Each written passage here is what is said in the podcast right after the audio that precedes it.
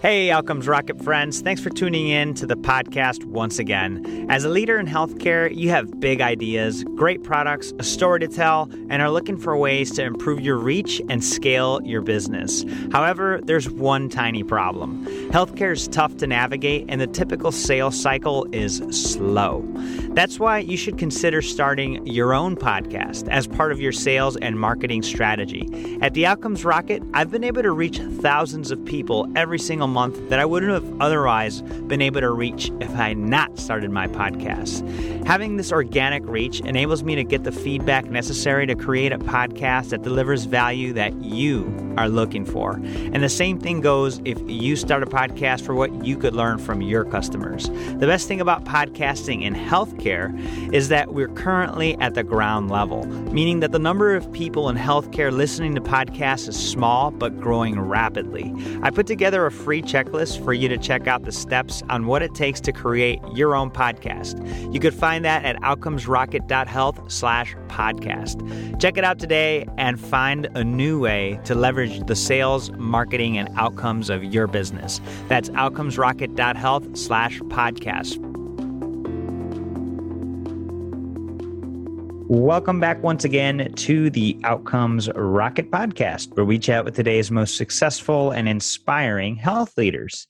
Today, I have the wonderful Rachel Francine. She is the co founder and CEO of Musical Health Technologies.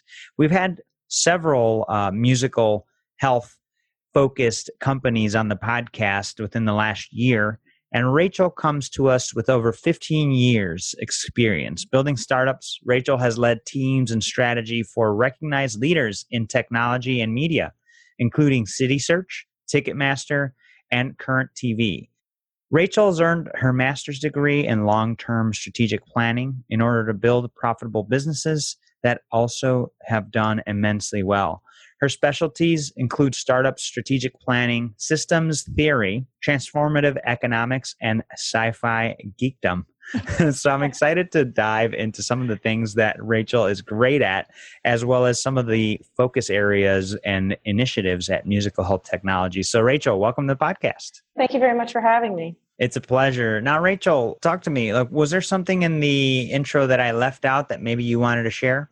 Yeah, I mean, I think the, the the one thing I would dig a little deeper into, and because you were very complete there, is is really the idea that the kind of businesses that I really want to build, the organizations that I want to build, are these ones that have triple and quadruple bottom line effects. You know, when you say you know businesses that can sort of do good and also do well, it's really the idea that we can prove that you can have a great business that does well financially, that and and that has immense social good right i think we're seeing a lot of tech companies yes. out there that you know they're making all this money and then you're looking at them going and was that really the right decision to let them run rampant with you know a lot of different things so i would right. say that's the one thing is that's really what we're trying to do here is show you can set out to have triple or quadruple bottom line uh, impacts where you're doing well for society, well financially, you're having transformative effects for people in society. It's another bottom line, as well as do well ecologically, although that one's incredibly hard at this point. That's a whole other podcast.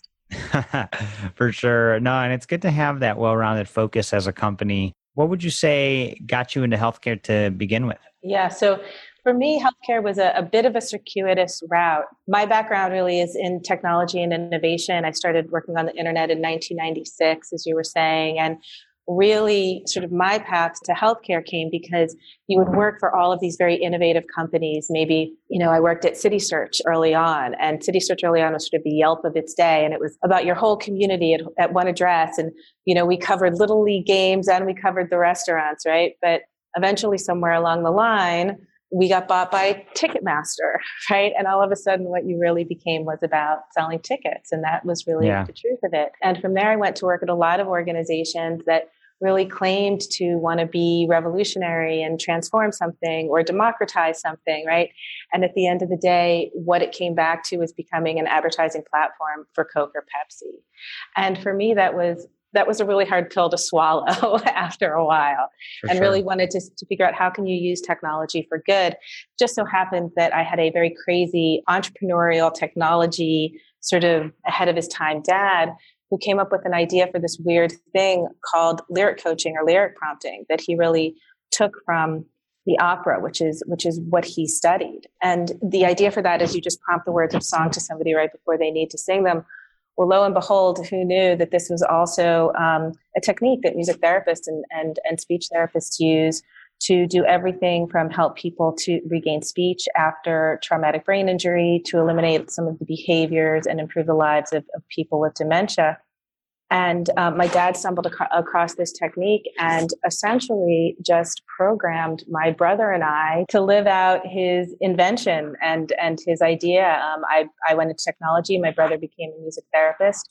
And what I noticed. I like that he said he programmed you guys. yeah, he, he, did. No, I mean, he was, he was very effective. He was Love very it. effective. You know, he was really very inspirational. We were working from a very young age in a lot of my dad's businesses. So I think we were really um, kind of kind of programmed to be entrepreneurial in nature. I've never really known anything else. So what we really noticed when Andy went into music therapy was this idea that music as a therapeutic medium has incredible talk about transformative impacts right like the ability to rewire the brain so it can it it's can amazing. speak the the ability to lower your blood pressure or to increase somebody's um, lung capacity who has chronic obstructive pulmonary disease. It can do the, the, the act of singing can do so many things. There's a real distribution problem. And what's the thing that technology can help with sort of better than anything is is scaling something and distributing it on a wider basis. And so that's really where Andy and I came together, even though we've both been sort of working and looking at this problem since since we were teenagers really and out doing karaoke shows nice. you know in one way or another. Andy became a music therapist. I uh, started music uh, looking at music therapy when he was about 19 and you know i started in technology when i was in my early 20s so i think we've both always looked at what we've done through sort of the lens of dad's invention and really found out you know how powerful it could be and decided it was time it was time well, the time has arrived, and you guys are doing some very cool things. What would you say is a hot topic that needs to be on the agenda of healthcare leaders today? Yeah, so to me, it's sort of the places where pharmaceuticals have maybe not lived up to their best potential. I think that, you know, we've put a lot of faith into pharmaceuticals to be able to solve a lot of problems. And the fact of the matter is, in many places, they do great. And in other places, not only don't they do great, not only aren't they able to solve the problem, but they, they cause a lot more problems than they solve sometimes. And that's evidenced by the opioid crisis. It's evidenced by, there was just another study on sort of how many, you know, sort of off, off diagnosis antipsychotic medications dementia patients get right? So the only tool in the toolbox, and, and, of course, you know, I'm totally coming from my own point of view in this, right? But the only tool, one of the only tools in the toolbox for a lot of healthcare professionals out there are pills, and it's not always the way to go. So I think to me, I would say sort of yes, yes, SingFit. You know, Guy Kawasaki, who is Apple's evangelist, he always said, you know, the joke is how do you know how do you know an entrepreneur is pitching? And the answer, of course, is their lips are moving. So the idea is that, you know, even though I am advocating for SingFit and this idea that we should be looking at, at non-pharmacological interventions, I don't think SingFit is the only non-pharmacological invention, uh, intervention out there. I think in general, the healthcare industry should be looking that way. Yeah, there's a lot of different options. You're right. Music is one of them. Digital therapeutics, right? right? Right. So for sure, there's always a different way. And I think it's important for us to visit those ways so, Rachel, can you share with the listeners how you and your organization are currently doing that? Maybe some stories where you you've improved outcomes or improved the process flow. Yeah, so basically, part of the challenge with music as medicine, as we were alluding to earlier, is there's a scale problem. So there's only 7,000 music therapists in the country, as opposed to 185,000 occupational therapists. So our goal as a company really is to figure out how do we distribute this in a way that works really well. And so what we did first was created a product for the senior living industry. And if you wanted to, so within the senior living industry, you an activities department might have let's say two to four hundred dollars a month to spend on programming for the people who live at that community so that means if you wanted to have a music therapist come in and actually do music as medicine, you could maybe get them in there twice a month, right? Maybe three times. And this, you know, there's just a study out in, in England where basically said that basically did a meta study that said what works for dementia. And the results that came back was basically music, right? But only 5% of organizations are actually using, uh, care homes are actually using music effectively to care for people with dementia. So we know we need to get it into these places. So what we were able to do is say, okay, look, we can take our technology, which is our lyric, our technology platform, which consists of our lyric coaching technology, which feeds the words the, of a song to somebody right before they need to sing them. So there's no memory involved. There's no reading involved. Everybody can just instantaneously take part. Right. And then we created music therapist design protocols that a $15 an hour, $20 an hour activities director in a senior living community, they can, in this one very specific instance, be able to deliver the same kind of therapeutic musical experience that a music therapist would be able to deliver. Now, the music therapist could deliver a lot of other kinds of, of interventions as well. But in this one case, they're able to deliver it because we also give training to those activities directors, right? So they get three hours of online training. So we use technology essentially to be able to enable more people to use music as medicine and bring it to a greater number of people. Yeah, you know, that's really interesting that I didn't know the number of music therapists was so limited. Just kind of thinking through some of the things that you have done, have you seen or heard any of the results of, of some of the, the programs you've run? Sure. So essentially, we're at over 400 senior living communities around the country. Um, we've trained over 1,600 people, and we've done like four different studies with four of our clients. And so generally, we see something like a 42 to 82% elevation in mood pre and post session. This is both with people who have dementia as well as people who don't have dementia. We also see specifically for people with dementia a reduction in agitation and wandering. These are things that in, in sort of the dementia realm are called behaviors, right? So they're the things that sort of the outside mm-hmm. world sees as negative. But we see that people, we get comments back, people who never, who never focus are completely transfixed by SingFit, people who um, have repetitive kind of motion right? Those disappear with SingFit and a lot of speech returning, right? People who don't normally speak will sing. And, hmm. and sometimes that even carries over into increased speech after the sessions. And then at one of our clients, an adult day program here in California, they did a study that essentially said that they found when they looked at a group of participants that they were able to reduce their as needed anti-anxiety meds by 40% by doing the Sing SingFit sessions. And these are people who are, it's a vet. A lot of the people there are veterans. And so these are people with a lot of post-traumatic stress as well.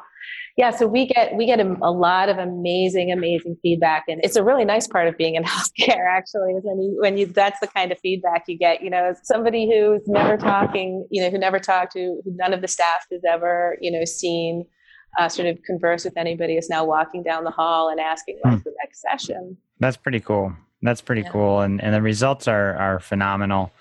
So SingFit is the program. Is this a sort of game or is it a, a guided exercise? Yeah, so SingFit Prime, which is the product that we have on the market right now, this is very specifically for people sort of in long term care. So either in memory care or assisted living, maybe in adult day programs. And this is really was really our proof statement, this product where it's not really gamified. It's actually a group session that's led by an individual. So an activities director, maybe a social gotcha. worker, they get trained and they essentially are given a script, 12 scripts a quarter. And these scripts take the participants on a journey that involves song. So maybe it's a, a trip through Europe, right? And each one of the singers' cool. families from a different thing. And there's trivia and there's reminiscence and there's movement and all of this is baked in by our music therapist in order to have the maximum therapeutic effect. I think that one of the things that people don't really realize about what we do is that we sort of we, we kind of think of ourselves as like a duck on a pond right? Where on the top of it what it looks like is people are singing and having fun. And underneath it there's all this furious work that's going on yeah. to make it actual therapeutic activity right? So that we're we're baking in songs for or movements for example that cross the midline of the body. Well that can just look like you're doing a rockettes kick and that can seem really nice but the fact of the matter is from a neurological perspective when you cross the midline of the body with a movement, you are then exercising both hemispheres of the brain right? And this is what's able to like once they get that mood elevation once they you know once that stuff is is sort of kicking in because of the singing these are why you get these lasting effects because we're really building in really a therapeutic program underneath what seems like a sing along that's super cool. Now if the listeners are wondering where can we get this? How do we find out how more do we find more? Where would you where would yeah. you recommend they go so go to singfit.com you can do that and there's a lot of so it's S-I-N-G-F-I-T dot com. Or I would recommend that you Google SingFit on YouTube. We have a lot of videos up there of, of people actually using the product and, and getting benefit out of it. Awesome. Singfit.com, folks. Yeah. Check that out. And think about it. I mean, it just is, is pretty phenomenal what this group is doing, how they're putting it together, and how easy they're making it for you to access this type of therapeutic for your population. So if you're managing an, an elderly home or or wherever it may be, you may want to be thinking about this for your population because it's definitely a good option. So tell us a little bit about, you know, you guys have been working on this for a while, right? You mm-hmm. you and your brother started this uh, you said your dad your dad programmed you uh, for it, yeah. and now here you are. Now, as the process has gone forward, Rachel, what would you say a setback that you've had that you learned the most from that you want to share with the listeners? I think the setback that I learned the most from is really around billing and the healthcare industry. Yeah. Right. Is is that when we picked dementia to start with, because you know How this is pick, real, by the way. Yeah. So so we could have gone with a lot of stuff, right? And and we picked yeah. dementia for a bunch of reasons. One was that in 120 years, no no pharmaceutical solution for dementia. Yeah. Right. So, you know, Namenda, Aricept, they maybe delay the onset, but everything else that's given for dementia wasn't really created to treat or cure dementia, right? Not, nothing's really worked. And so we knew that there was a lack of solutions on the market, and we knew that singing was actually accepted more as a therapeutic tool in senior living communities and for people who are caring for those with dementia because they see that it's the only thing that really works. So we knew that there would be an, ex- to some level, more of an acceptance of the product. Our hypothesis was in somewhere where they see it working every day rather than trying to like break down the walls of, say, the hospital systems.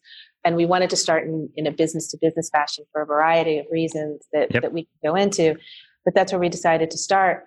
But the thing that I didn't know about dementia when we chose it, I said we knew we could create a great product for it. We knew that there was a need. We went out, we, we talked to some people in the market. We asked them what kind of solutions they were looking for. We knew we could, and we knew because music therapists have been doing this for decades in senior living communities that we could really, really be successful with the product. But what we didn't know, what we didn't know is that dementia is not reimbursable by Medicare for the most part. Yeah. And so I think the sort of disillusionment, right, of, of working in healthcare, and I, we're pretty much all business to some extent, you know, yeah. going in and really realizing how financially driven everything is, especially in the US.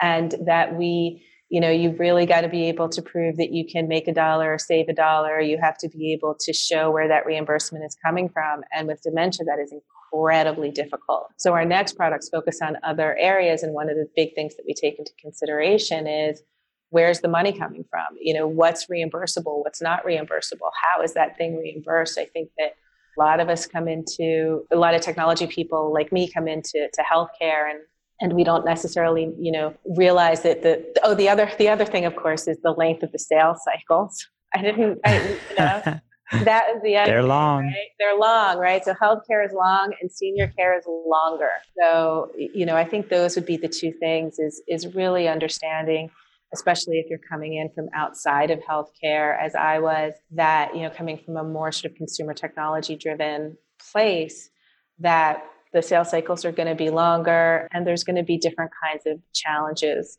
around reimbursement and who's paying and especially in this changing in this changing healthcare environment. Yeah, it's such a great insight that you're offering up here, Rachel. And, you know, as a lot of businesses do get into healthcare from a technology standpoint, reimbursement is definitely one that has to be at the forefront. And a lot of people run into this, right? Great ideas, and then they're confronted with the reality of the healthcare system. The beautiful thing is that you stayed with it you're offering your solution. You've tailored it in such a way that created a business model for your triple and quadruple aim and now you're you're taking your learnings and refocusing on a on a new area of care which i think is so interesting so kudos to you and and your brother and your team for having the the tenacity and the staying power because that that's really what what it's going to take to create that company that that's going to light it up well, thank you. I, I, agree. I think you know one day I was we were hiring somebody, and I was I looked up you know what makes the best attributes for a startup employee, and like the number one thing was grit. Right? It was just like grit, the ability just to make it yep. happen because you can have a great idea. A lot of people have great ideas, but you're 100% right. I think you know, especially in the healthcare realm where you know things can take a really long time but it's worth it. It's i've never gotten the kinds of notes from customers and from people using the product that you know it's different when you're helping to build city guides than when you're um, helping someone's you know mother with dementia. You get different kinds totally. of notes. So yeah yeah that's that's rewarding. No and thanks for sharing that you know and i think the listeners it could resonate with a lot of them. I mean we've to this point, we've interviewed over 300 leaders this past year. And, and Rachel, you know, you're not alone in this. Everybody's learning. And as we build this communal knowledge of, of what we could reimburse and what we can't, and we just become stronger and we keep building. So keep at what you're doing. It's, it's definitely making a difference. Well, thank you so much. I really appreciate it, Phil. Yeah, absolutely. Now, tell us about an exciting project or focus that you're working on today, Rachel. Oh my, there are so many. There are so many that PR departments from other companies are sitting on that I can't share. So we've signed a deal with a top five senior living provider, which means that we're now in 42 states across the country. So that's really exciting. We've also signed a deal with a pretty legendary singer songwriter to actually use some master tracks, which I think is just sort of a fun, a fun sort of thing that we're sitting on. There's that is pretty cool, actually. Yeah, yeah, no, this and it's and it's somebody who's who's quite respected, and we're waiting for the record company to let us make the announcement. His his people have already let us do that, but it's it's a real validation from the music community of what we're doing. So that's really exciting. And then we also there's a an article in Stria News, which is an online publication, st s t r i a I think dot com that um, is covering was covering the industry and and sort of gave a peek into the fact that we've entered into a relationship with AARP so um, that nice. is, is, exciting for a company in the senior space is to be talking to AARP about a lot of different projects that we are and, and sort of working towards a larger relationship. And then also we are launching a new product, which is called SingFit Studio. And that product, it's really the platform. So SingFit Prime, which is the product that we are uh, doing for dementia, which is this group product, that's been going great and we continue to sell that. But this new product is really going to be sort of the backbone of our future and really give all different kinds of healthcare professionals the ability to use music as medicine with a variety of clients who have a variety of conditions and comorbidities, which is going to probably be a big focus of ours. I think that's awesome. Congrats. Some amazing stuff actually down the pike here. So uh, I'm excited for you guys and uh, definitely looking forward to keeping in touch. As we get to the end here, Rachel, yeah. we're going to do a little um, syllabus. We build it out every episode. Okay. it, it is the episode on how to be awesome at healthcare mm. with Rachel. And so um, I'm going to ask you four questions, lightning round style, followed yep. by your favorite book. You ready? Okay. Yes. All right. What's the best way to improve healthcare outcomes? Focus on the patient. What is the biggest mistake or pitfall to avoid? Assuming you know everything. How do you stay relevant as an organization despite constant change? Ah, scenario planning. Love that. What is one area of focus that drives everything in your organization? Therapeutic benefit to the client. What book would you recommend to the listeners? I was just talking about biomimicry and design to hmm. somebody. So I would think about that. It's just a different way to think about creating products. And this particular way is by studying natural phenomenon. And so cool. it might not apply directly to everybody's product, but it's an, a really interesting read. I love that. Great recommendation it's all about changing that mindset. I uh, had a guest actually today, earlier today. She she recommended poetry. Mm-hmm. She likes to read poetry because it really takes a look at language and, and, and the way that you phrase things. Poetry is made to surprise. and to use different elements of poetry. And so your example kind of parlays really nicely with hers in that just look for different ways to change the frame. You know, the other example too, Rachel and listeners, is is I had a, a guest that said, I make it a point for myself and my team to go to a conference that's completely unrelated to healthcare. Like they'll go to plumbing conferences or like something totally different, a food conference, and they'll find insights that are just amazing. So love your your example. Biomimicry is now on my list. So thank you for All that right. recommendation. yes, of course. Always love to recommend good books. Hey, so so Rachel, before we conclude, I'd love if you could just share a closing thought and then the best yeah. place where the listeners could look you up or follow you. Oh, you know, I guess my closing thought is in addition to my technology background, I studied future studies and, and, strategic planning. And in future studies, we sometimes talk about the probable, possible, and preferable futures.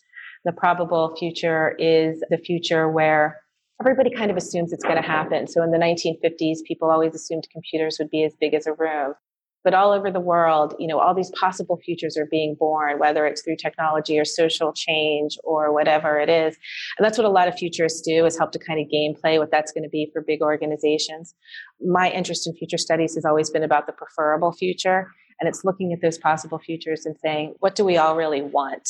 And it's surprising how once you get down to it, most people really want the same things. We're just talking about it in different ways. Mm-hmm. And so my closing thought is I think we should all build companies that create preferable futures and really think about what we want those preferable futures to be. And that's what I try to make our, our company an example of is a, is a good preferable future when you walk into the doctor, the, the, you know, prescription he gives you isn't for something that's going to like cause all these side effects, but for something that's also going to bring you joy and delight and, and all these other kinds of good things.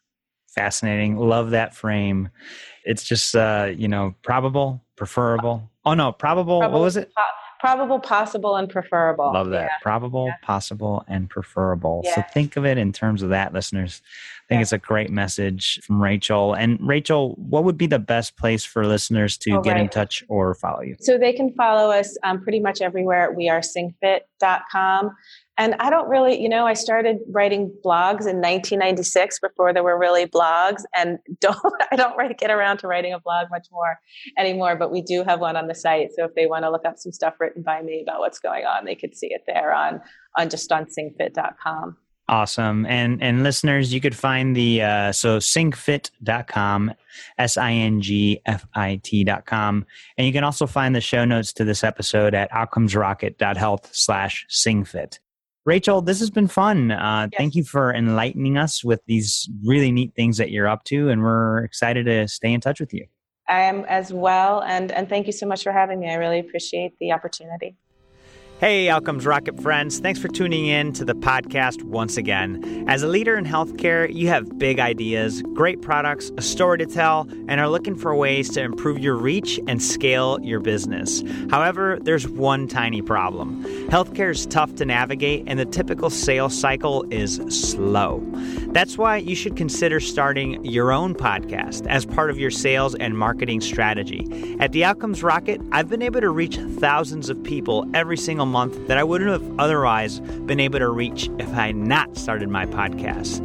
Having this organic reach enables me to get the feedback necessary to create a podcast that delivers value that you are looking for. And the same thing goes if you start a podcast for what you could learn from your customers. The best thing about podcasting in healthcare is that we're currently at the ground level, meaning that the number of people in healthcare listening to podcasts is small but growing rapidly. I put together a free free checklist for you to check out the steps on what it takes to create your own podcast. You could find that at outcomesrocket.health slash podcast. Check it out today and find a new way to leverage the sales, marketing, and outcomes of your business. That's outcomesrocket.health slash podcast.